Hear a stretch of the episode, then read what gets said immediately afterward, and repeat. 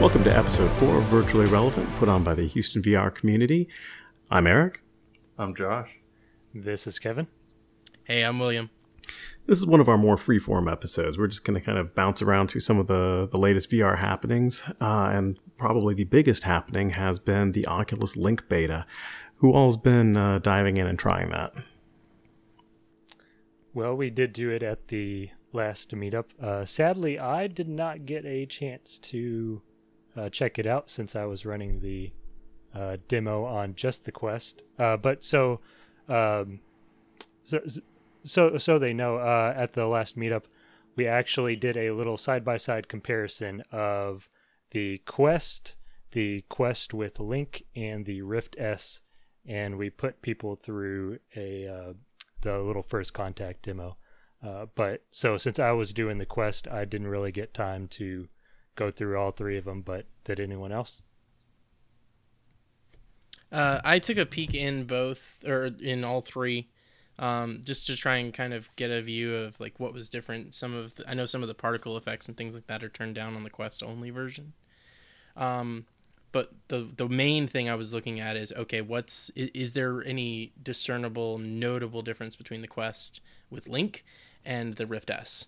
Um, and there didn't seem to be a major one. Some of the people who were demoing said they noticed like a slight difference in sharpness on the Rift S versus the Quest, which would make sense given uh, the information about it taking the the video stream and actually digitizing it into data and then re uncompressing it on the on the Quest. So it's not just like a video feed that it's doing; it's actually sending it as data over that cable.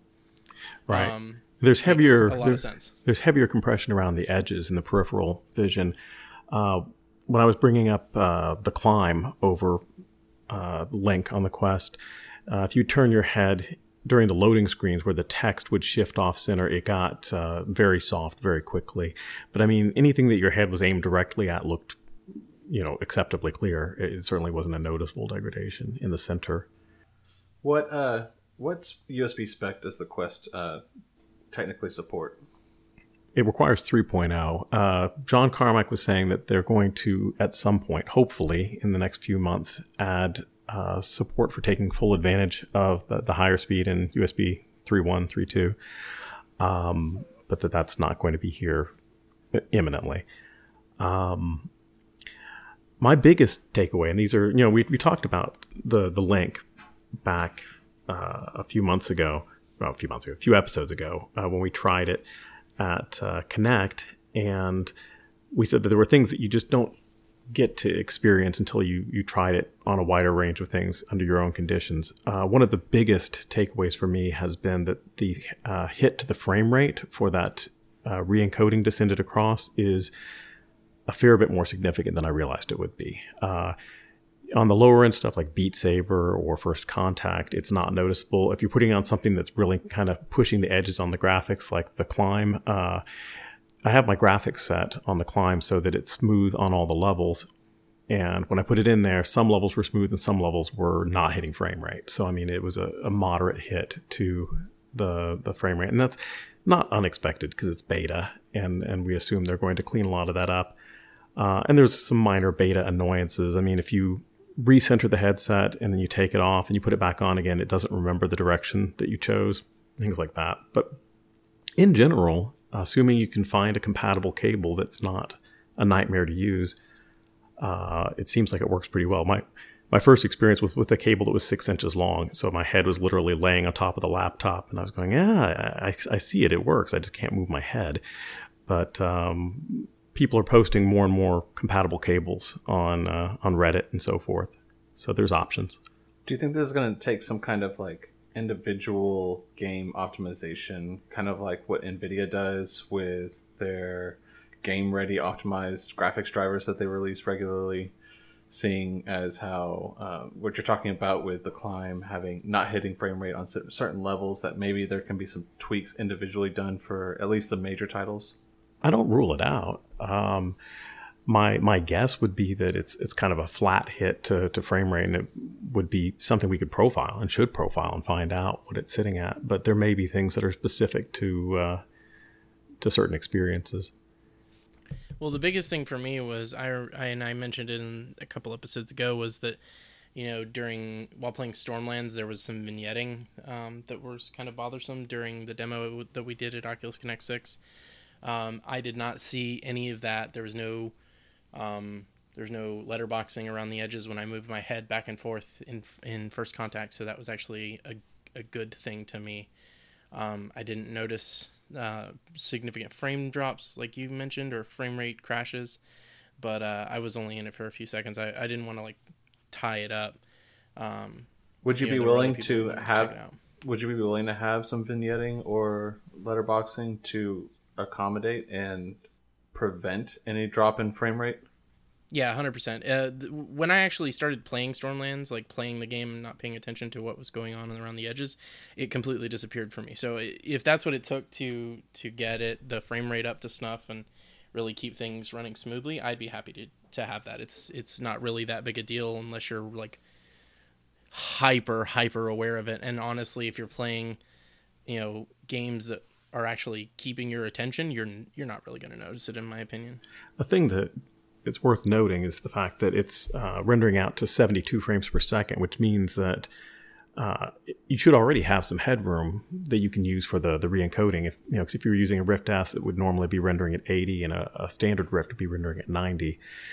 Uh, so hopefully, as they optimize it, they can get it down to the point where you know the the time that's taken for encoding and uh, or the, the the CPU and GPU that's taken for that, and it may be CPU limited rather than GPU limited. We don't know at this point. We're going to have to do some profiling work, uh, but maybe that can all be masked in that eight to 18 frames per second that uh, you're giving back.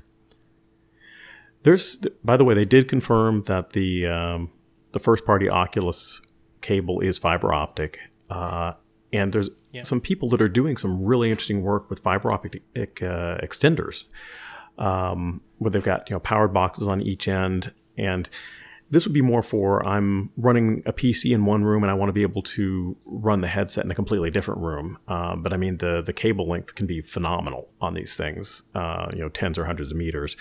Uh, the the negative is that when it uh, swaps back out from that fiber optic uh, extender, you do have to have a powered box.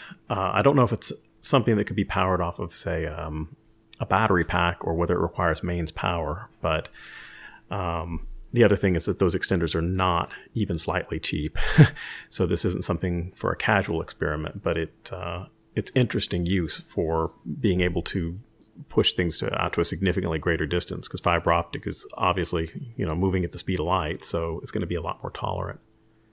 That's kind of the conundrum with with something like the Quest, right? Because it's identified as the sort of entry level into VR. It's it's a lot more affordable, but then you tack on something that's not really technically affordable.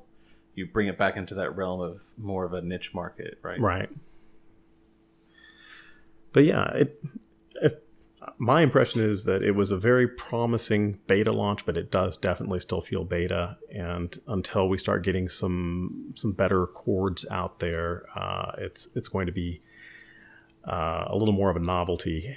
But I, I think as we get good cords out and they optimize it a bit and clean up some of the beta bugs, that this will actually be a, a really nice use case for the the Quest. Does anybody have a, a significantly different take? No, I, I think I we're probably pretty I much you're spot there on. with you. Okay. Uh, one of the other things that we dragged out for the latest meetup, uh, the Pimax 5K Plus, uh, which is kind of an unusual headset. It's got a very wide field of view, uh, 200 degrees diagonally, uh, and about 90 degrees vertically. Uh, it does this by fusing kind of standard Fresnel lenses in the center with some additional optics that wrap around to the sides, and then has to have a, a custom driver layer to interpret things. Um, what were people's impressions on that, uh, Kevin? So immediately, the thing that stood out to me was there was kind of this weird fovea rendering going on. Uh, we were we were just checking out the basic um, Steam Home room uh, and looking around outside. The foliage on the trees just went away outside of a certain point of view. Uh, you know, and it was this perfect little circle. So, so like I said, it was it was almost like a fovea for for rendering certain objects where it just wouldn't blur it it just took it out completely so that was very very weird to me That was weird. I mean, that happened on at kind of the point where the, the standard optics shifted over to the extended optics, and I think they're maybe using multi viewport rendering to do the, the different distortion profiles.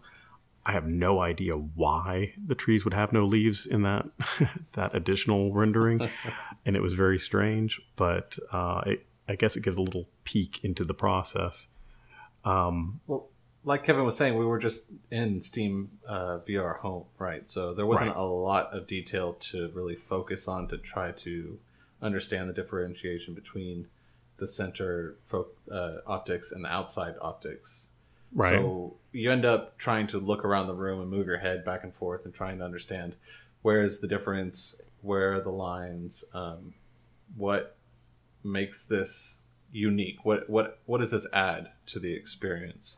I think we would have had a different takeaway had we been in some kind of Pimax bespoke experience that Sure. showcased specifically what the 5K plus does, and maybe even down the line we get a 8K uh, plus in our hands and run with something that they've they've built or someone that has specifically builds an experience for optimize optimized for that kind of a headset because it is such a unique build. I think it, it is unusual. yeah. Some, some forethought. the um, one of the, the things that struck me, I did a bunch of testing with it earlier in the week. Uh, because of the resolution that you're trying to drive, it is it is very demanding. Uh, it is it is difficult to hit frame rate in a lot of things. I mean, things like Beat Saber and so on are fine, but if you put it in something graphically demanding, uh, the the uh, type of GPU you're going to need jumps significantly. I've been running a lot of our stuff on a 1080, and the 1080 really did not cut it for high end stuff on this. You really did need to jump it up. On a 2080 or 2080 Ti, I think it would be fine for a lot of things. But uh, the Pi tools allow you to uh, do a per experience profile where you can say adjust the uh, the field of view down to reduce the demands or adjust the uh, the resolution down. Um, of course, the resolution and the field of view are the two great features of the the headset. So I mean, if you dial this back too much, you kind of wonder why you have it. But Right, like- uh, oh yeah let me this isn't working right let me turn off the whole reason for having this headset over any other that how did kind of odd how do people feel about the balance? Because I mean, you you get the additional field of view, you know, very wide field of view, um, at the cost of some fairly significant distortion at the the outer edges. How how were people's comfort levels on that, and how did people feel about that being uh, a positive or a negative trade off? well the first thing i noticed when i popped the headset on was was rings Yeah. Um, which is not i mean it's something that you typically see when you look into the headset but not when you actually have it on in most headsets like in the vive and some others. Um, unless there was like issues where there's a dark uh, a dark screen with a white logo or vice versa um, you'd, you'd sometimes see those those rings uh, for the Fresnel lenses but it was very present for me on the on the 5k um, which was just immediately throwing me off i'm sure it fades away once you actually start playing and get used to it but coming from the rift s and the rift and the and the vive and the quest um, putting that headset on was just like very uh, interesting because yeah the the rings on that thing were very notable for me Where would you see yourself using it? What what kind of positive use cases would you see for it?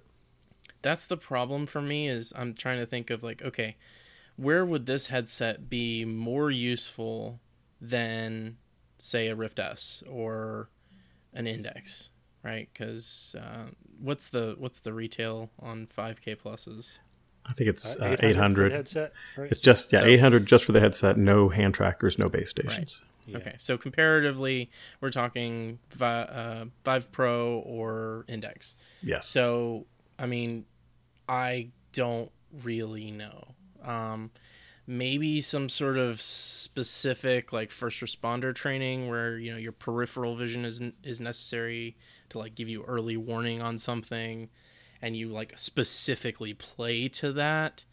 But I can't honestly think of like where it is any better to have that field of view at the costs that come with it than say an Index or a Vive Pro. Let me throw this out there. The guy that we bought it from, uh, what he was using it for was a, a very high end uh, Formula One racing simulator.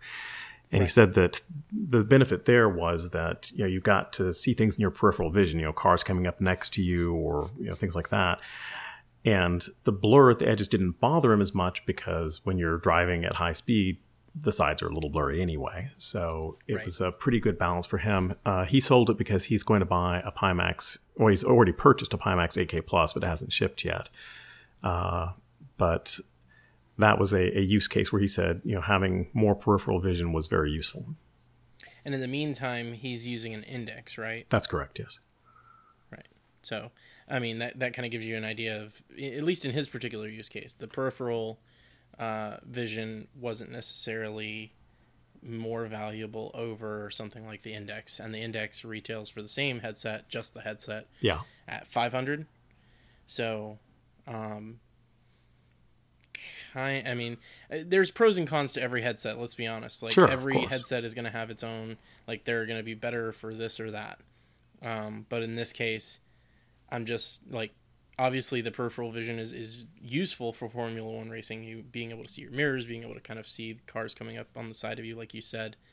Um, but if he's you know if he's using an index in between now and when the 8K arrives, it, it kind of speaks to how how much more valuable was that to him, right? As opposed to just rendering what the index renders, getting that performance boost more than likely, right? Um, and, and, and still getting that high quality. I'll throw out two more features of the headset that seem notable to me. One is it is startlingly lightweight given the fact that it's got the, the two screens and the, the wide field of view. Um, I haven't measured it directly against some of the other headsets, but it actually felt lighter than most of them to me, which was definitely a positive. Uh, a significant negative, though, was there is no uh, audio solution for it. Uh, it does have a, a, headphone jack on the headset, so you can you know plug something in there, which is definitely better than having to run it back to the PC. But uh, we've gotten a little spoiled with integrated headset solutions. You could probably doctor up um, a mod using the deluxe audio head strap or something, which would work pretty well. But it uh, it was a little strange having a, a high end headset like that without um, an audio solution. Another thing I'd, I'd be interested to test with it, um, considering that the screens are canted and they're yes. larger, that potentially it might dissipate heat a little bit better than flat panels that are uh, right up on your face. That's because true. Because there's a little bit more room for them to technically breathe away from your your the front of your face. Using the headset for a longer period of time is what I'm getting at. That might be right. worth measuring, and it's something we could measure. Yeah. So. Eric, so you said the the guy who you got this from uh, was using it for a simulator. Do you want to talk a little bit about that? Because the pictures we saw looked pretty amazing. Yeah, uh, this was a truly spectacular setup. I, am actually hoping to get the guy out to speak at the meetup, and maybe we can get him on the podcast. He uh, put together his own uh, custom built uh, Formula One racing simulator. It had hydraulics on all four edges. That I think, 10 inches of play, so that you know, as you're you know, tilting into the turns or going across rough road surfaces, you felt that. It had um, subwoofers and transducers in the back, in the seat, and in the feet, so you'd feel the engine rumble and feel the road. It had um, retractors. You had a, a, an actual racing seatbelt harness, and it had retractors on, it. so when you hit the brakes hard, it would actually yank the seatbelt to pull you back into the seat. It had a series of fans which were linked to your driving speed. Since F1's open cockpit, you get the wind, and so the faster you go, the more wind you get, which was really kind of incredible. And then you get the you know high end uh, force feedback steering wheel.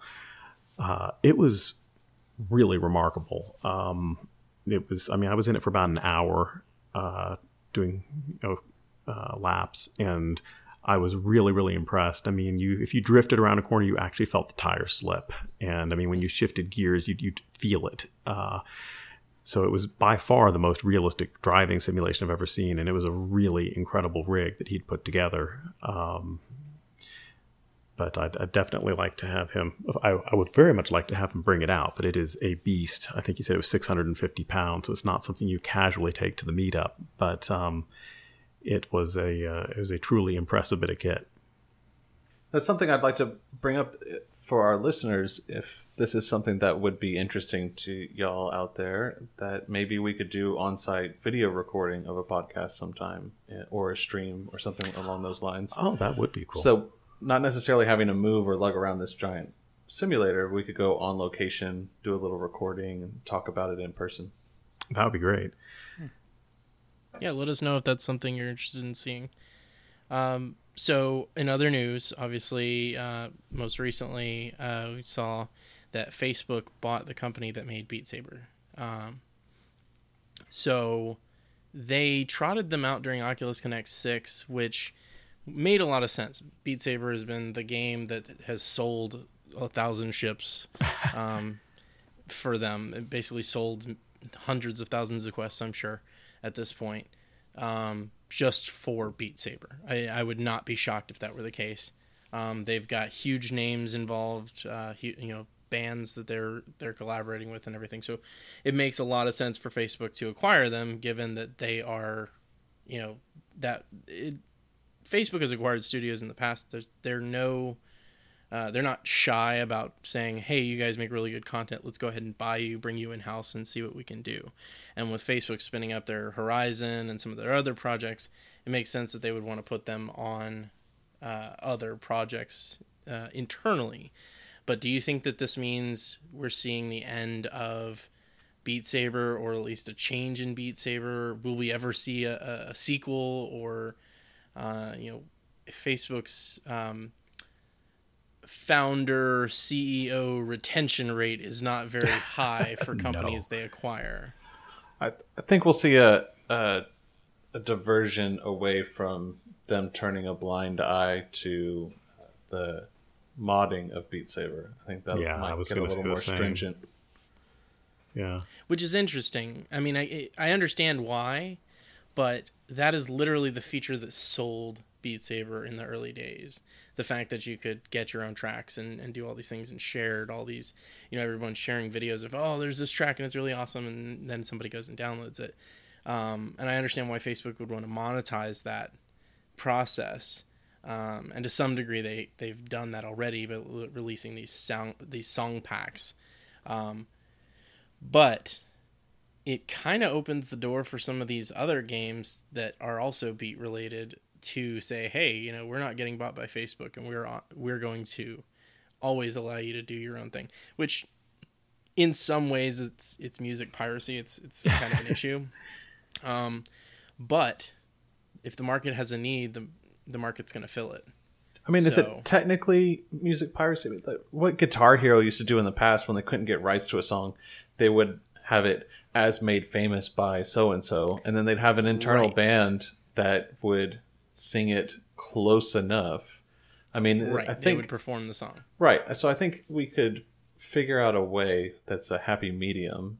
Or if if nothing else, please don't try to sell us, you know, Beat Saber 2 and 3 and 17 just to sell us another song pack. I mean, I think I'd almost go with keeping Beat Saber as a kind of a platform or rolling it into Horizons, kind of like you were alluding to. Um, that became a, a great feature that I'd be happy, I think, to pay a nominal fee to get access to my favorite bands and songs and be able to play them whenever I want. Right. I mean, games like Rock Band do that already. You buy per song, you buy per album. They run specials and things like that. Um, but yeah, it, it it would be interesting. And I we're seeing a lot of games in the gaming industry being switched over to the games as a service platform. Um, and it would make sense that if Beat Saber went that direction, that's how it would go. Um, so really, time will tell. It's possible that part of the reason that they got picked up was that Facebook has got the the clout and the money to court some of the bigger names and and maybe get some deals to do some additional music packs. I mean, they've done what Imagine Dragons and Panic at the Disco. right. I mean, if they're wanting to bring a lot of other artists on board, then it might make sense to have you know Facebook kind of power behind it. But um, I, I I did sigh just a little bit because I've I've never seen a, a startup that got picked up by a major like Facebook uh, that kept its magic over time. they always Right. they always pick them up with the the understanding, oh, we're not going to mess with your secret sauce. We're going to let you guys run things exactly the way you always have. You just have an unlimited budget now. And three years later, everyone's quit because they tried to force them into the corporate mold and make them denizens, and it just Right. doesn't go well. and that's not specifically a knock on Facebook. I No, mean, Microsoft any does major. that. Yes. Sony does that. Like every major software development company, Mm. Activision, you know, all these companies, they they're beholden to stakeholders and things like that that startups aren't. And so there's a lot of things that end up happening. Um, Palmer and Lucky. I usually- mean, yes. Yeah, I mean, So, if you right. I don't want to. the I don't want uh, to. history I don't of the want to future, dive there's a into the lot po- there. politics there, right? I, Yeah. Right, I- there's I a really lot of stuff that goes on there. as like uh, Beat Games An example. was made by three people, right? So that Right. there's it's pretty likely that they will be around maybe to consult on the the future of Right. it. Right. But I, I think the core feature of what makes Beats what makes Beat Saber an, a great IP and what it does for VR can carry over regardless of who's at the helm. I just hope that whatever ends up happening that they're good stewards. Right. That's the hope. Well, so that I mean that brings up a good a good sort of transition. So I you know I talked about Microsoft and, and Sony uh, have similar histories, um, and so apparently the head of Xbox said that nobody's asking for VR. Did anybody Yeah. hear about this? yeah, I heard that.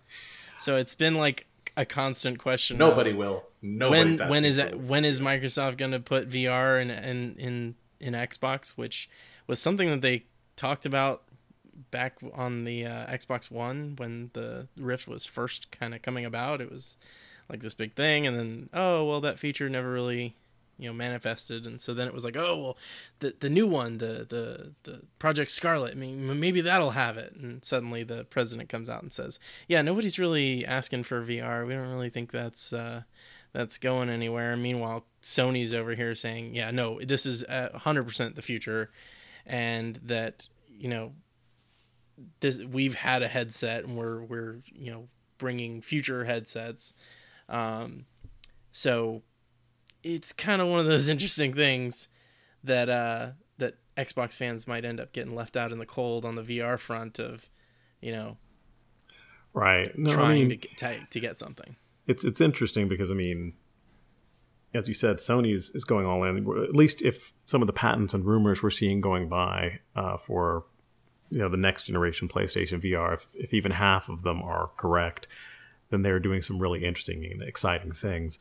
And Sony's clearly all in. Um, so for Microsoft to say, well, no one's asking for it seems a little bit absurd. Uh, we don't care to go that direction. We don't think the trade offs are right. We don't think the time is right. Sure, but no one's asking for it. Just uh, feels unnecessarily nasty and, and incorrect.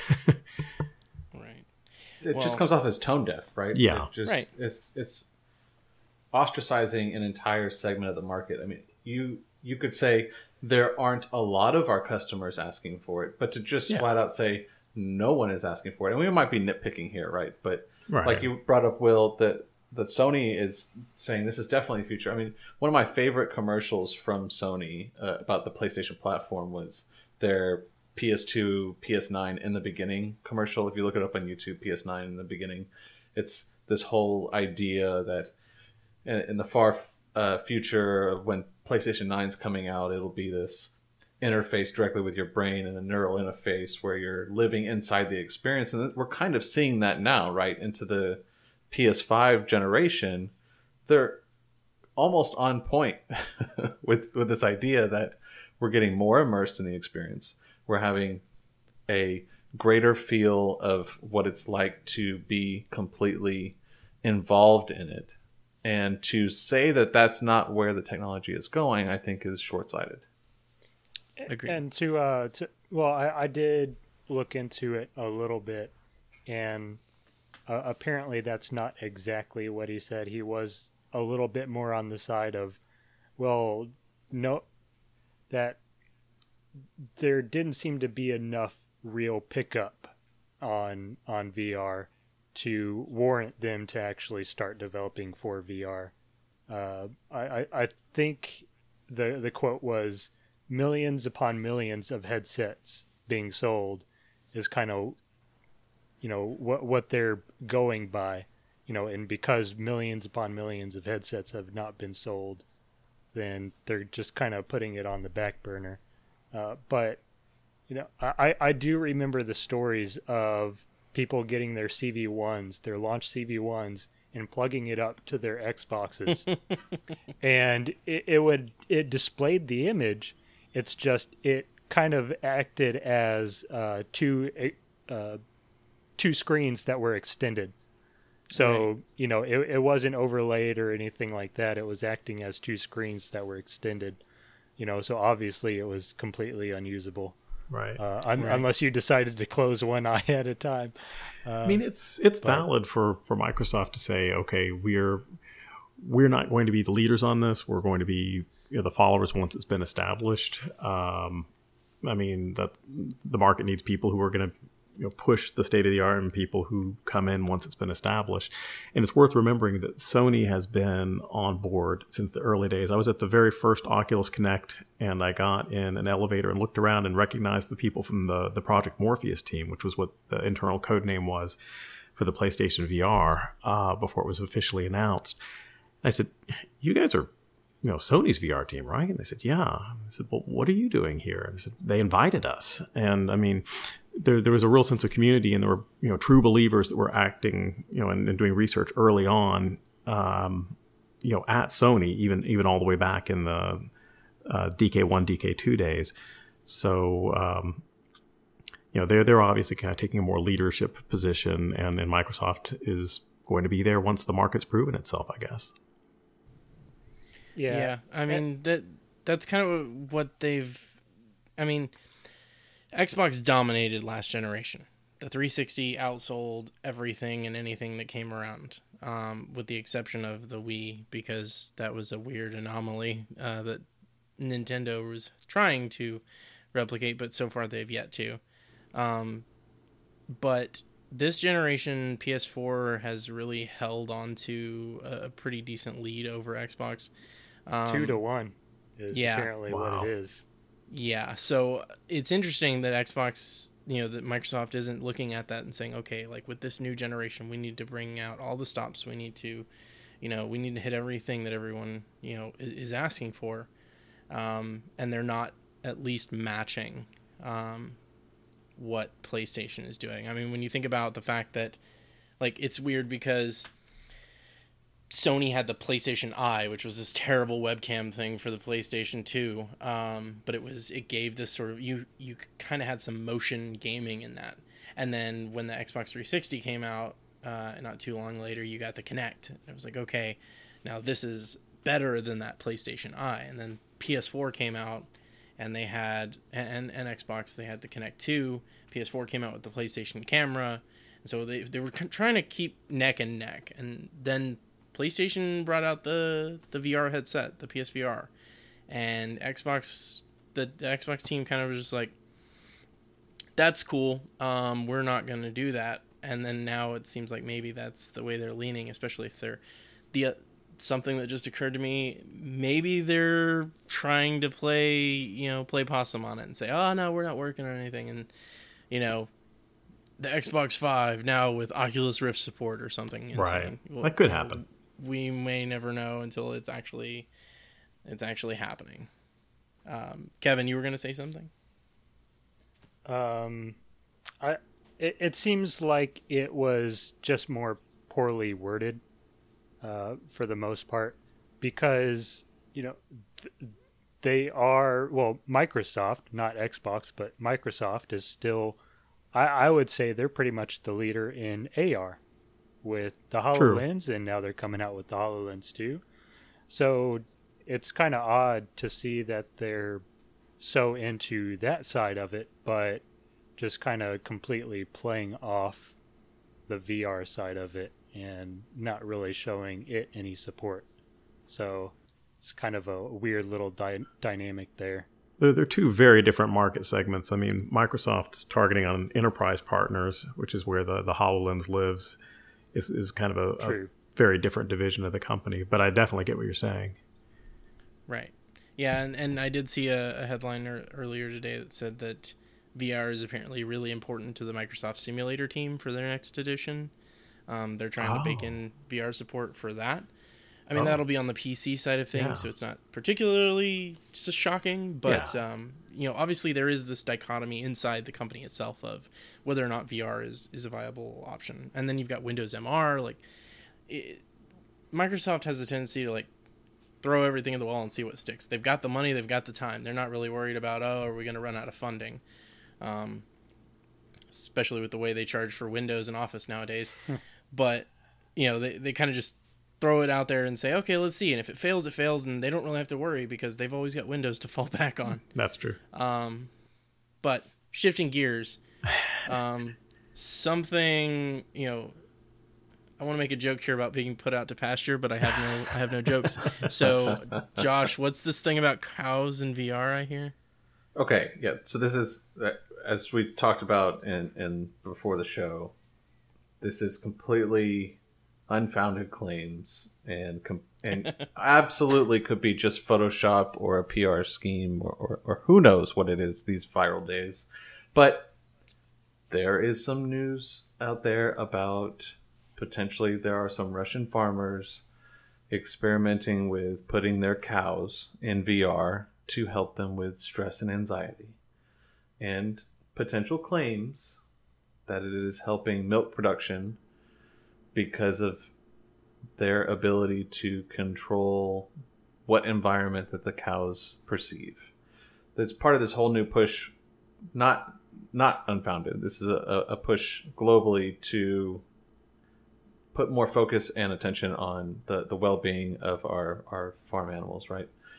So there's there's some validity in the, the idea, but it is just such a an outlandish idea and is so strange to see a cow with wearing a VR yeah. headset. We we've seen animals legitimately put in, in VR before. Uh, I mean, I've seen video footage of uh, a chimpanzee in VR that was responding well to it.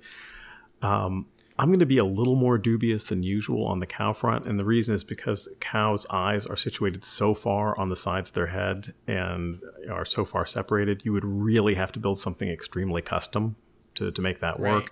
And you'd also have to have a very different distortion and rendering profile because the viewports are aiming in very different directions than they would be on a human. So while it's definitely technically possible, it seems like a pretty heavy lift for an uh, sort of an offbeat happened in Russia sort of story. Well, it sounds like. Uh, do you remember the image that was going around a while back of the cow, the, the chickens in VR, and big yes. funnel things? yeah, yes. Like they're they're out at a farm. In reality, they're like sitting in the coop. So, right. I mean, like like Josh mentioned, this this is all kind of unsubstantiated rumor stuff. So this could all be a moot point. Oh God. I can't believe you went. Got to get the dad joke in there.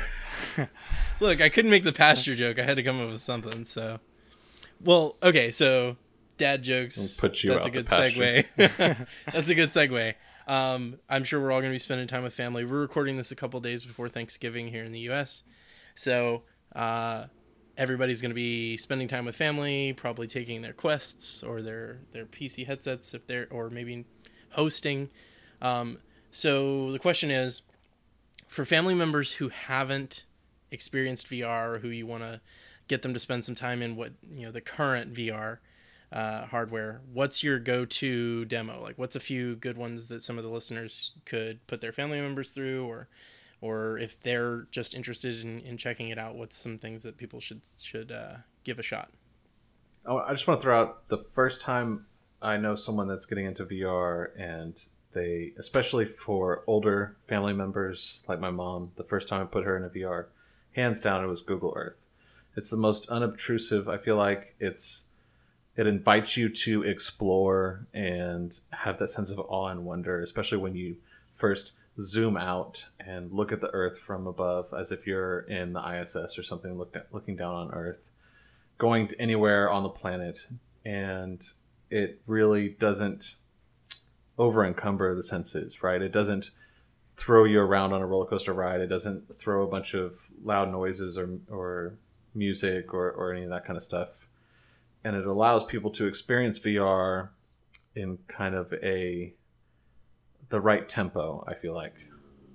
Right, sort of their own pace and and they're in control of what they're doing and what they're seeing, which right. which makes sense, especially because you can say, oh, here's you know one of the things that always happens when you put people in Google Earth is, oh, I want to go to my childhood home, Right. and they see how much has changed. A friend of mine actually w- broke down in tears because she uh, had to flee her her home childhood home because of civil war, and so she actually got to go back and and see it for the first time since she was five, Right. and it was a, an emotional experience for her that really had an impact. Tilt brush is a, another really good choice if you have anyone that has any sort of artistic inclination. Uh, just being able to paint in three dimensions is a revelation for a lot of people, and kids frankly love it. I mean, they'll they'll sketch stuff in. Um, I've I've never seen a kid that did not unabashedly take to to sketching things out in three dimensions in tilt brush. Also, passing the headset around, right? You Yeah. can like all Right. paint the same thing, like tell a story by everybody getting to try paint a different part of it. Yeah. So I have a seven year old, um, and he loves, loves, loves Fruit Ninja yes. and Space Pirate Trainer in VR. Like those are his two go tos. And if he asks to play VR, he's like, you know, can we set up the VR? I'm like, yeah, we can do it. Um, it's like number one guaranteed. He's, he wants to jump into Space Pirate Trainer because it's very fun. Um, and then once he either gets tired of that or he's losing, whatever the case, he's like, all right, I want I want to do Fruit Ninja, um, which makes a lot of sense. It carries over from mobile gaming and everything. So um, those are those are very good if you're if you're letting younger kids. Beat Saber is also another one. Um, he likes that as well. Obviously, pretty much everybody every age loves Beat Saber. Not really shocking there. Um, and it's it's always just fun to to watch people start to get the hang of it and really get into the rhythm aspect of Beat Saber. Um, Uh, I'll also say that Beat Saber seems to cross generations more than you would expect. Uh, I know quite a lot of people who are in their you know 60s and, and above that enjoy the heck out of uh, Beat Saber. We'll talk about Acrons. Oh, that's a good call. Yeah, so we brought this up a couple episodes ago, but uh, if you're going to be hanging out with multiple family members, Thanksgiving Day, Christmas, etc., um, there's that game Acron, um, which is super fun. And one of the things that I love about it is the fact that everybody can play all at once. Um, it is one person in the headset and then everyone else on their mobile phones. You Right. download the free app, you put in the room code, and suddenly everybody's playing the same game. And then you can rotate through that. We all did that at Oculus Connect 6. It was a blast. And oh man, if I had a quest I'm, and I was taking it to Thanksgiving, I would probably be doing that Yeah. at Thanksgiving because it's just it's a boatload of fun and everybody has pretty much everybody has a phone that can run it. So Right. um, it, it's it's worth it's worth the twenty dollars, and I and it I'm pretty sure we checked it is cross compatible versus uh, across Yes. Rift and Quest. So if you get it for one, you have it for both, um, and twenty dollars is a is a is a done deal price tag on that thing. One thing I'll throw out there if you are throwing a quest in a backpack to take with you to Thanksgiving, throw a Chromecast in there too. Um, Yeah, It's, you know, you got one person's got a headset on, nobody can see what they're seeing. That's not as exciting. If you hook up uh, a Chromecast to the TV and cast to that so everyone can see what they're doing, then everybody gets into the, the action and gets very excited. right. Another game Definitely, that's definitely. along the same lines of Acrons is uh, Keep Talking and Nobody Explodes. It's a really fun Classic. Group game. Um, it's been around for a while now, and for those of you not not familiar with it, it's the person in the VR headset's going to be defusing a bomb. They're just going to be presented with anywhere between I think two and eight different kind of puzzles that they have to describe verbally to the people outside of the experience. This is something where you wouldn't use a Chromecast because it, Right. the visuals would give it away, right?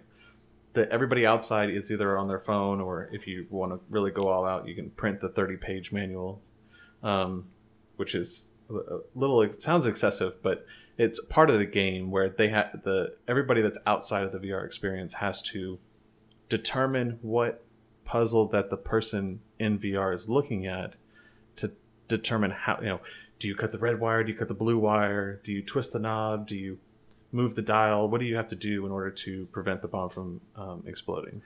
As, one of my favorite games, and I would give a, throw a strong vote in for going ahead and printing the manual and bringing it with you because uh, reading some of the detail on a, a, phone screen can be really challenging, especially under time pressure. Plus, there's just something uh, sort of thematically satisfying about rifling through papers uh, feverishly trying to find the right page. It's also handy Absolutely. if you print it on like single sided instead of doing like double sided, yes. which yes. you can hand the sheets out like sections and then right. like, Grandma, what do I do if there's a blue wire and the serial number starts with an odd number? Right. And then, you know, Grandma has a conniption fit about not being able to find it and you didn't print oh, it. oh no, grandma's asleep. Right.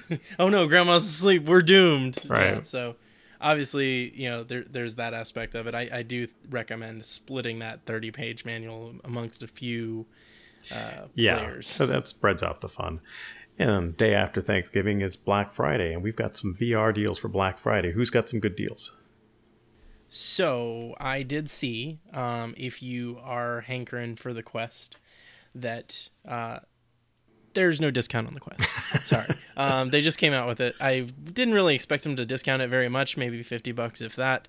Um, but instead, you're getting Vader Immortal, um, which is by all accounts a pretty awesome game. Um, I believe you get all three chapters so far. Uh, if you if you buy the quest and or activate it, I think into January is what I saw in the fine print there. Yeah. Um, so there's that. Um, Josh, you, you, had said something about PSVR. Uh, oh, go ahead. I was just gonna say that, that uh, with the same family of, of hardware, there's fifty dollars off the Rift S, um, and then with the PSVR, there's going to be hundred dollars off their five game bundle. So normally to get a PSVR, uh, you would typically get this bundle because you want games to go along with it, and that's typically three hundred dollars. Right now, Best Buy has that for uh, one ninety nine, which is if you have a PlayStation and you're remotely interested in VR, I definitely recommend picking that up. Yeah, especially because there are some genuinely good VR titles that are exclusive to the PlayStation VR. Um, I'm, I'm a little frustrated that I can't play uh, the, the, Resident Evil VR game. And there's this other one that's uh, it's it's sort of a, a paper folded uh, aesthetic to it. I don't remember the name of it. It looks really amazing. It's also an exclusive. There's some good games out there for it. Yeah. Specifically, that five pack bundle um, for the listeners comes with PlayStation Worlds, which is a collection of sort of tech demos, um, Skyrim VR, Astrobot, which uh, got tons of great reviews. Resident Evil 7 VR, which buy a new couch. We talked about that on our previous episode. And everybody's golf VR, which I have not played, have not heard anything about, but golfing VR kind of works. Uh, I remember playing uh, Cloudlands mini golf in yeah. on the Vive Pre four years ago. At this point, five years ago, I don't know, yeah. forever ago, and it was fun. Um, so yeah, I mean, there's something for everybody in that game pack, so it's definitely worth uh, a pickup if you already have a PS4 and you're looking to extend the life of that console while you wait on the PS5. There, there aren't a lot of situations where I would recommend the Oculus Go specifically at this point, but uh, most places are also knocking fifty dollars off the Oculus Go this this holiday. Right, so that brings it down to ninety nine dollars for the thirty two gigabyte version and one forty nine for the uh, the 64, 64. gigabyte version. Right. Yeah. yeah, 64. Alrighty. And then also, it's not exactly a Black Friday, but if you buy seemingly anything from uh, the index, either the headset or just the controllers or the uh, the whole thing, uh, that will come with Half Life Alyx whenever it launches. Right. And I right. I believe it's until mid January. I I could be wrong on that, but I, I think you have until about mid January. Which I'm not to, sure we talked that. about that. I was going to say we yeah, haven't actually talked about Half Life Alyx. That's pretty big news. So we got Half Life, Half Life Two, Half Life Two Chapter One, Chapter Two, Half Life Three not confirmed. We've got Half Life VR. So um, Half Life Alyx is did they give any information away as far as timeline? Is it before yes. two? It is before two. Yes. Before two. So Half Life yes. one point five. Yep. Um, Let's call it one point three just to yeah. people that say they can't. they, they got to give a head some headroom for like you know Alyx chapter one, chapter two, etc.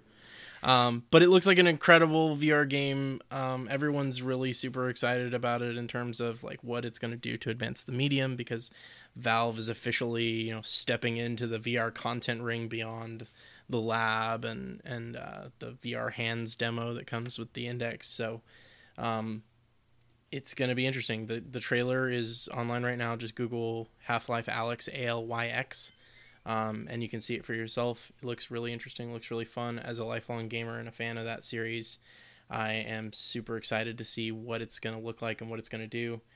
I don't know that it'll be the thing that pushes me into getting an index, but I will try to get my hands on a, a set of well, the, the the knuckles so that I can at least experience it in its full glory.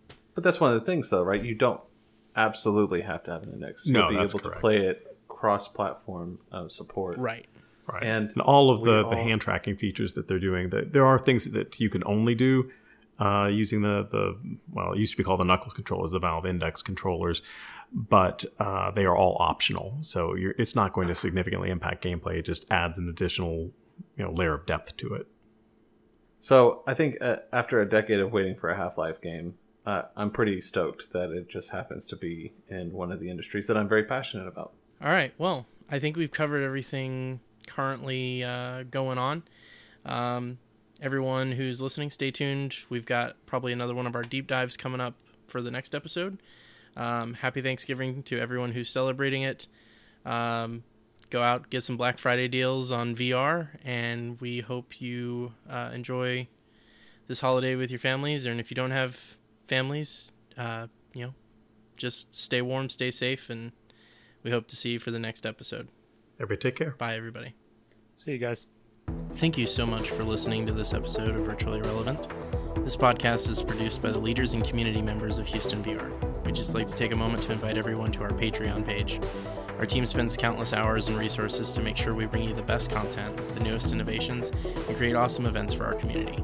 Please consider becoming a patron today and lending your support to ensure that we're able to continue providing the content and experiences you want Visit patreon.com slash HoustonVR and become a member today.